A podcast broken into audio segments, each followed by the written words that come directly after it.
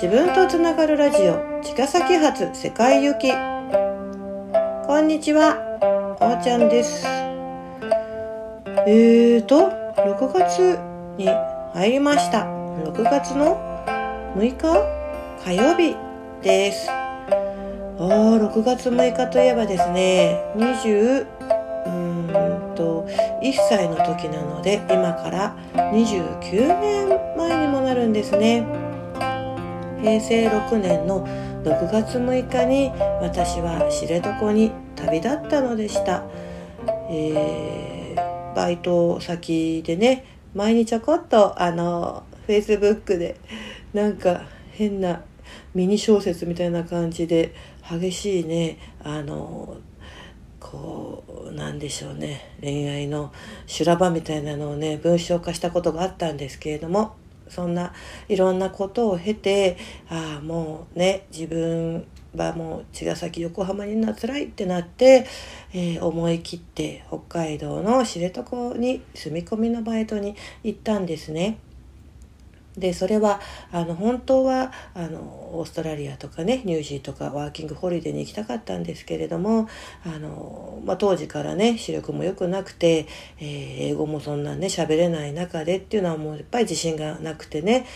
うん、まあ、ち、あ、違う日本だったらね、あの言葉が通じれば、えー、なんとかなるんじゃないかと思ってね、思い切って、あの、ホテル、ユースにね、電話をして、あの、こここうなんだけれども、あの、気持ちだけはあるし、あの、うん、やりたいこと、あの、うん、いっぱいこう、やりたいことというか、できること、何でもやりますっていうふうに電話をしたら、いいよって言ってくれて、で、あの、初めて一人で飛行機、当時はね、あの、ジャスって言ってね、細長いね、女満別空港まで行くね、あの、飛行機があったんですね。それに乗って行って、で、その女満別に向こうの現地の方がね、あの、ウトロという知床のね、本当に果てのところなので、そこから迎えに来てくれていて、行った記憶があります。平成6年6月6日ね、みんなにオーメンとかからかわれてね、うん、そう、そんな。でもね、そこの北海道の暮らしがね、もう人生観180度変わるようなね、ものすごいインパクトで、まあ、大自然っていうこともあるしね、あの、随分行ってないので最近のね、知床がどうなってるかわからないですけれども、当時は世界遺産にもなっていなかったし、本当に大自然そのものでねきなあの狐とかねあのオジロワシとかいつも普通にそこにいてもう人間が少なくて自然の方が多くてねいやーこういうのを本当に自然って言うんだなーって自分が悩んでいることとか自分の存在って本当にちっぽけなんだなもう今日仮にねこんな心を痛めていて私がねあの何かこの世から消えてもね何にも変わらずこの自然は明日も普通にここにあってね動物たちはね普通に餌を取ってね営んでるんだなーって多少ね悲しんでくれる人はいるかもしれないけどでも数年経ったらみんな自分の人生またねあるし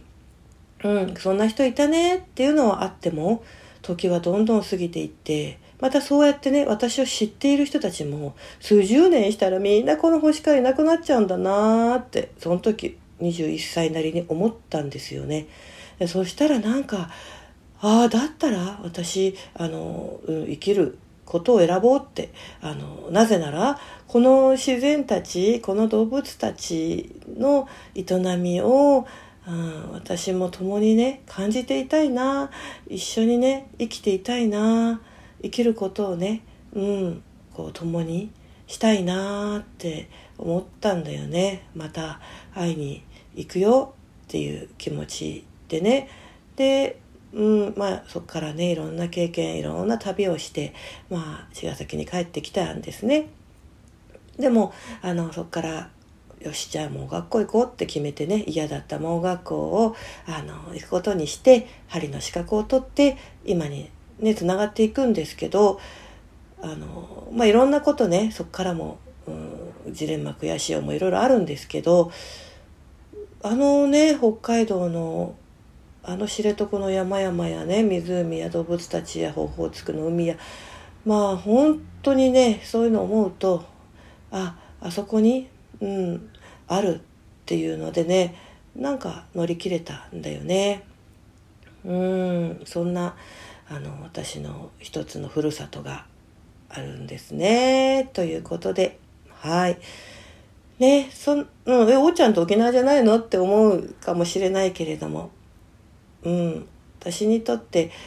あの、沖縄はまたね、一つのこう、スピリチュアル、スピリット。ねまあ、チャクラで言うとね、足元の方のようですけど、私にとって沖縄はどちらかというと、こう、天の世界。そして北海道は地の世界。っていう感じで最初私のインパクトに入ってきたんですけどそれがこう結局ね7と1っていうのは融合してるので、うん、北海道が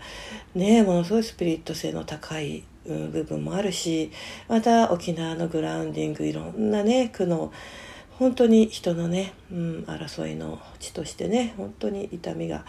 あったりとかまあほんなんだろうねもうどこへ行っても結局は天地人というところかなと思いながら今はここ茅ヶ崎で自分をやっているということなんですけどね。うん。ここでまた質問コーナー。パフフえー、スタッフの Y ちゃんがですね、えー、前回チャクラのことを随分前に取り上げたんですけれども、その、えー、続きで一度こう整ったチャクラがまたこう歪んだりとかねまたそのちょっとへこんでしまったチャクラが整うということがあるのかなということを、えー、質問してくれました。そうですね。あのチャクラはねこう変動していますからね。整えても何かそこにこうアクションアタックがあれば歪むんですよね。不安定になるっていうんでしょうかね。絶対的なものというよりは変動しているものだと私は捉えています。なので、整え続けること、意識し続けることがとても大事だなと思っています。で、あの、例えば自分のこう、存在としてのチャクラというものが積まれていくとそこからさらにはこう輪が広がって社会社会性社会的コミュニケーションとかねそういったところのチャクラはじゃあどうでしょうって見てみるとまだまだ広がっていないとかね。うん。いろんなものに全てのものに、えー、チャクラを、えー、なんていうのかな取り組むことができるわけなので一つのコンテンツというんでしょうか。そういったもので整ったとしてもそれはまだ小さな輪でさらに広げていく時にまたあこのことならばもうできるけどここになると急にダメになっちゃうとかこのことにはハートはものすごいオープンハートだけどこのことだとキュッとしちゃう。とかね、えー、こういう環境なら視点はガーッと広がるけどこういう環境だともうがぜん頭が真っ白になっちゃうとかいろいろありますよね。うん、あのあらゆることに、えー、安定した7つのチャクラがこうふわっとね広がってバランスよくっていうのってやっぱりねなかなか得れるものでもなくて。なのであの苦手だ苦手だと言って欠落しているところをねこう、うん、つつき合ったり探し合うっていうことよりはその自分がねちょっとんこういう時はこうなるなっていうのを感じたらそこをふわっとね、うん、広げていく。その時に、うん、もし、えー、過去のね何かが理由になっているならそこを見直してあげて癒してあげて抱きしめてあげて手放してあげられることもいいでしょうしうん、それがあのなんだかよくわからないんだけれどもニュアンス的にそうなんだよねっていうことであればあのそれはそれで私だもんというところでまずはそこの、うん、何かこうキュッとしちゃうところを、うん、受け止めてあげることで、えー、割とね、うん、気が済むこともあるしっていう、まあ、ケースバイケースで、えー、その深さが DNA なのかはたまたもっとスピリット魂的なことなのか肉体的なことなのか、ね、生育歴をいた力のことなのか最近のことなのかっていう時間軸もまたあの深さが違ってくるのでそういうのを、えー、見直しながら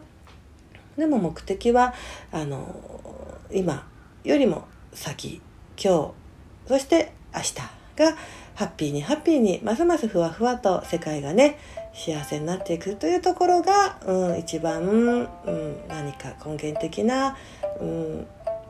言うんでしょうね。由来というか、うん、モチベーションになれたらななっていたら最高だなって思っていつも皆さんの、えー、エネルギーをね整えさせていただいているというかお手伝いしているということです。はい。答えになってたでしょうか？また、もしわからなければご質問ください。ということで、今日はこのぐらいで、また来週、おーちゃんでした。さようなら。